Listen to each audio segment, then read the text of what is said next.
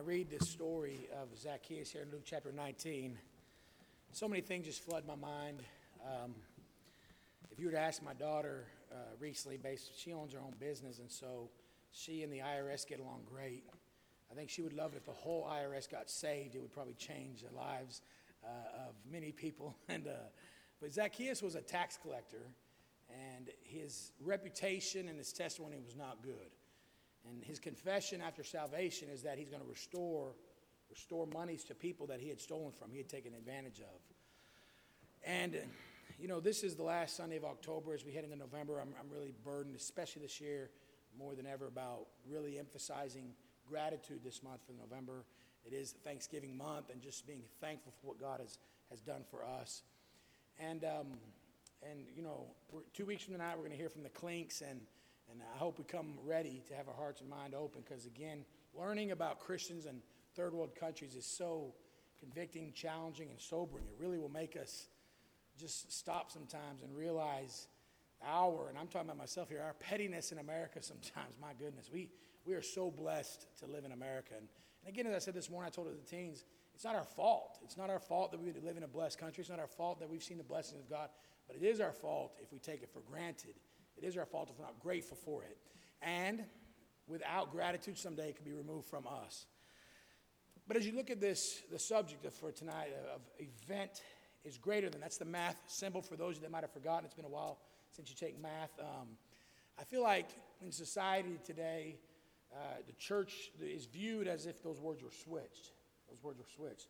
And so this morning I talked about making church an event again, making church an event and not just a place, not just a gathering, and uh, I shared with you a story that I had from a question I was asked about deaf ministry on the radio last Friday, and my answer to that question. And if we're gonna we're gonna step back a little bit and, and try to answer, solve the riddle or solve the problem of churches losing their event oomph, if you will, and just becoming a place where people gather, but really nothing's really exciting happening you can back it up to this right here, to this right here. Because I think so many times in our Christian walk, we begin to get disassociated, forgetful, non appreciative of the greatest event that ever happened in our life. You, you talked about it last week, Sunday night, preacher, you're right. And our response wasn't so great, so we have to do it again, right? no, it's just a challenge again. It's a challenge for all of us as Christians uh, to just realize, just, just to stop and realize the significance of God saving our soul, allowing us to be born in this country. And the, the patriot side of me is, is disgusted, as I mentioned this morning, with, with all the, the pro Hamas or pro Palestinian uh, rallies and the interrupting of the football game I mentioned yesterday. But the fact is, I was born in America, where freedom allowed me to hear the gospel freely, and salvation was, is more available. I mean, Name another country on this planet right now where you can preach as freely as we do here. It's really hard to find. I know there's a few, but there's not a lot. In fact, many places in this world, I would be executed for standing right now and preaching many parts of this world. That, that's just a true fact. It's a true story. I mean, we all know many of those countries around this world. And so for us to be born in America and to be given this opportunity, this event. Now, what I love about the story is this. Number one, we realize the impact or the benefit or the change of our of our event personally. The personal event of salvation. The personal event of salvation. Here in Luke chapter 19, notice it again. Zacchaeus, Zacchaeus, Zacchaeus had heard that Jesus was coming. Again, there's an event, and Zacchaeus goes to see him, and he's a little guy. He's short, the Bible says. He was short. So he can't see through all the crowd, and, and he must have been pretty short because, I mean, I don't think the height of back of those, the men back there were even as equals today. My wife was Googling it the other day. Uh, the average height of women in America is what, babe? 5'5, 5'4? 5'4, and the average height of men is 5'8. Man, we're short in America, 5'8 or 5'9. So if you're over 5'9, you're above average tonight, amen. I'm well above average, 6'2, amen. Praise the Lord for that.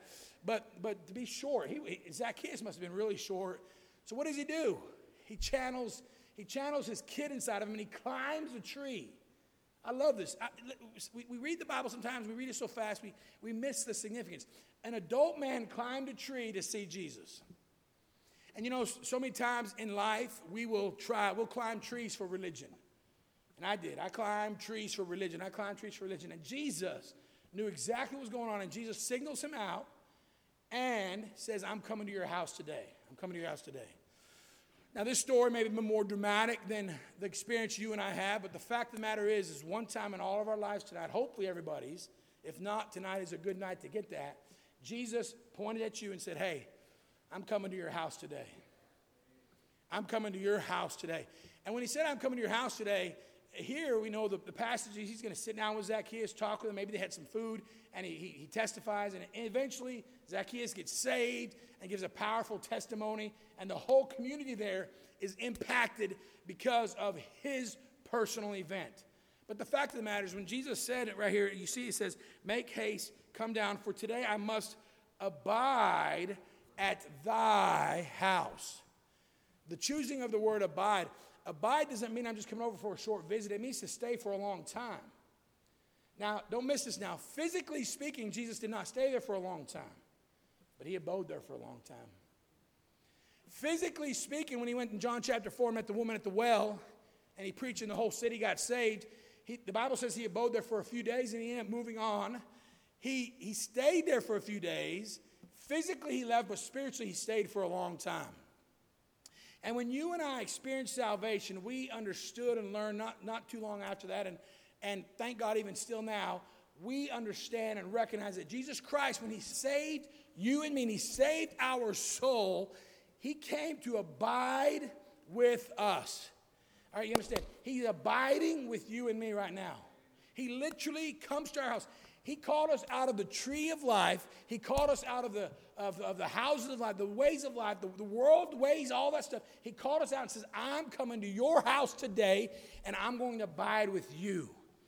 Boy, to think about that event, to think about the significance of it, how, how you can own that personally, how, how you can praise God for that personally. As you look at this passage here, Zacchaeus, he was little of stature, and there's so many truths here you can find, you can pick out of here. I mean, we're all going to be short. We're all going to be little of stature when it comes to the eyes of God. We're never going to measure up to his perfect son. We're never going to do enough to get ourselves salvation and get us into heaven. We're never going to be holy enough, perfect enough, pure enough. We're never going to be like that. But thank God Jesus comes to our house and he gives us the personal event of salvation. The personal event of salvation.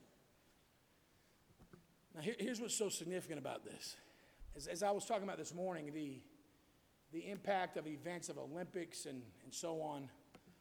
If you, if you look in the, in, the, in the football world right now, some, some kid, he graduates high school, he goes into college, he has a good career, he ends up getting drafted and plays pro sports somewhere, right? Those events that he plays and competes in have no impact on eternity. None. None. Maybe he gets some money, his family's wealthy, his family's blessed. Although a lot of athletes don't end up that way.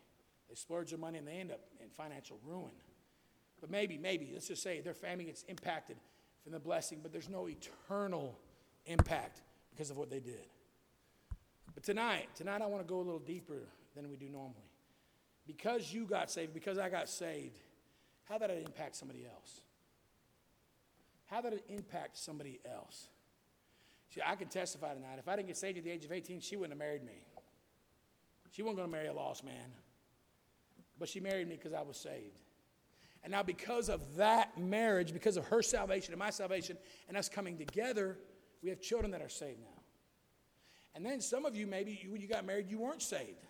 Like my mom and dad, when they got married, they weren't saved yet. But they got saved and it changed. It impacted, that event impacted their marriage and it impacted their family in, a, in an amazing way. So tonight I want you to think about that for a second. Tonight I want you to think about the ripple effect. When you throw a rock in a pond, how the water just continues to ripple out. How, how is you being saved tonight impacting other people? I mean, if you're looking, if you're sitting in the church tonight and your kids are sitting in the pew with you and they're saved, you got to realize that the event you experienced has now been passed on the next generation, and that alone ought to help you praise God for the rest of your life, right? If you're thinking about how maybe because you got saved, somebody else in your family got saved, a parent got saved, or, or a neighbor got saved, or a friend got saved, or a high school friend got saved, or, or, or a cousin, or an aunt, or an uncle, or a grandparent, whoever it is, somebody else experienced the event of salvation because you got that personal experience, because I got that personal experience. Somebody else has been able to benefit from that. And when you begin to see that, that, that that's what God is doing and what God is working, how He's using you and me to do that, man, it becomes addicting. It becomes exciting. It becomes just, just so wonderful that we just, we just can't. I mean, we really should sometimes just be overwhelmed by what God is doing there. So tonight, I want you to stop. I'm, we're going to stop just We're going to pause. And I want you to think about how your salvation, the gift of God's event, the, the gift of God's, the day, the day that God said, Hey, I'm coming to your house today. I see you up there in that tree. I see you there going through that tough time. I see you, deaf person. Boy, I really, I heard the stat again this weekend. Only 2% of deaf people on the planet are saved right now. Only 2% of deaf people are saved on the planet right now. And we got a lot of deaf people saved over here. Praise the Lord for that. Thank God for that. And because they got saved, I'm looking at Sean, Sean and Michelle, and Michelle got saved here at the church many years ago. And Sean started wanting to date her, and she said, You can't date me until you come to church. And Sean came into church all big and bad, thinking he was all that. And then he got saved. And they got married. And they have three deaf kids. Now the three deaf kids are saved because of that beautiful ripple effect, the impact it makes. And you see here in Zacchaeus, when he got saved, he says, Oh my goodness, I've got to get right. And immediately he has an impact on the whole community. This same community that was criticizing Jesus for talking with this man, a man that they hated now all of a sudden loved Jesus and loved Zacchaeus when a man's knocking on your door and saying, Here's money. Here's money back. Brilla got a wonderful letter from the IRS the other day saying she still owed money. Wouldn't it be something if they sent you a letter and said, I'm sorry, Brilla, we made a mistake. Here's $6,000 back. You'd be happy about that. That ain't going to happen, right? But that's what happens here. That's what happens here. You see, them traveling to, to Africa, uh, the, the Klink's going over there. Maybe we won't know until we get to heaven and someone comes up and taps him on the shoulder and says, Hey, because you made a mission trip here to, to Africa, I got saved and the effect that it has on people, it ought to keep us going. It ought to keep us motivated. It ought to keep our hearts tender. It ought to help us in a, in a spirit of humility and gratitude and just realizing that, man, God stopped at me one day and said, hey, you, you, yeah, you, me, me, Randy, yeah, you, I'm coming to your house today. That personal event. That personal event. So here's what I want us to do tonight. We're going we're gonna wrap it up because on purpose I want to do this from time to time. I want you to tell somebody else in the church this evening, share your personal event of salvation. Somebody you've not heard before. We got a lot of people in here, and it's not as big as normal. I know sometimes we got a lot of our family gone. There's enough in here to keep us busy. And I'm sure, how many of you in here look around the room right now? You know everybody's salvation testimony tonight. Raise your hand if you know everybody's salvation testimony. I didn't think so, right? I, I think I know most everybody's because I kind of have to hear that before you join the church, but I don't know everybody's. Hey, wouldn't you love to hear about somebody else's Zacchaeus story? Ask them for theirs and then share yours with them. Now you say, why do you do this sometimes, preacher? Well, several reasons. One, I wasn't going to do it, but you still didn't get excited enough when I preach on this. So two, we got to we got to go to that level. Two, if we're not going to do it in here, how in the world are we going to do it out there? Just be honest. How will we do it out there? We should definitely be comfortable about telling our story right here. And then number three, it's a blessing personally to relive the story of the greatest event in your and my life. It really is. Everybody's situations are different. Everybody's circumstances are different. The deaf have a different story than the hearing, all that stuff. But when it's all said and done, we all got saved the same way. Because Jesus Christ finally said to you, hey, you, you, I'm coming to your house to abide today. I'm coming to your house today. I'm coming. And by the way, Zacchaeus could have rejected him. Many do. Aren't you glad you didn't? I'm glad I didn't reject him. I'm thankful. I mean, I'm looking, I've seen the Sartains. I'll never forget that night, that missions conference night, when they both got saved the same night in separate parts of the. What a blessing that was, the testimony that was. And as I look at many of these teenagers and these kids, I, I, remember many of the times they got saved in this building and that building and junior church, and Brother Nick was here, and so on, all the different stories of their testimonies in life and their events. And that's why we're all here on a Sunday evening in church, still testifying, talking about the Lord. Why? Because there's something so significant, so profound, because verse 10 is the culmination verse. The Bible says, For the Son of Man has come to seek and to save that which was lost. Wow, what a blessing that is.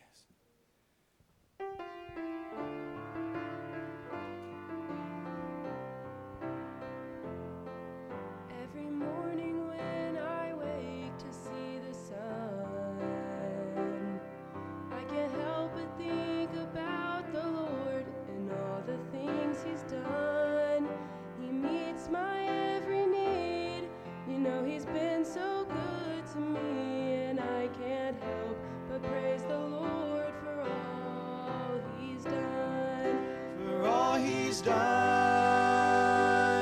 I'm gonna lift my hands and praise him for all he's done. I'll try to live my life to please him, even though I don't deserve to live. My life has just begun, and I can't help but praise the Lord for all he's done. There were many things that I could praise God for. If I started now until I died, there'd still be many more. If I could mention only one, have to thank him for his son. Now that's enough to praise the Lord for all he's done. For all he's done. I'm gonna lift my hands and praise him for all he's done. I'll try to live my life to please him, even though I don't deserve to live. My life has just begun, and I can't help but praise the Lord for all he's done. For all he's done. I'm gonna lift my hands and praise him for all he's done. Try to live my life to please him, even though I don't deserve to live. My life has just begun, and I can't help but praise the Lord for all he's done. Even though I don't deserve to live, my life has just begun, and I can't help but praise the Lord.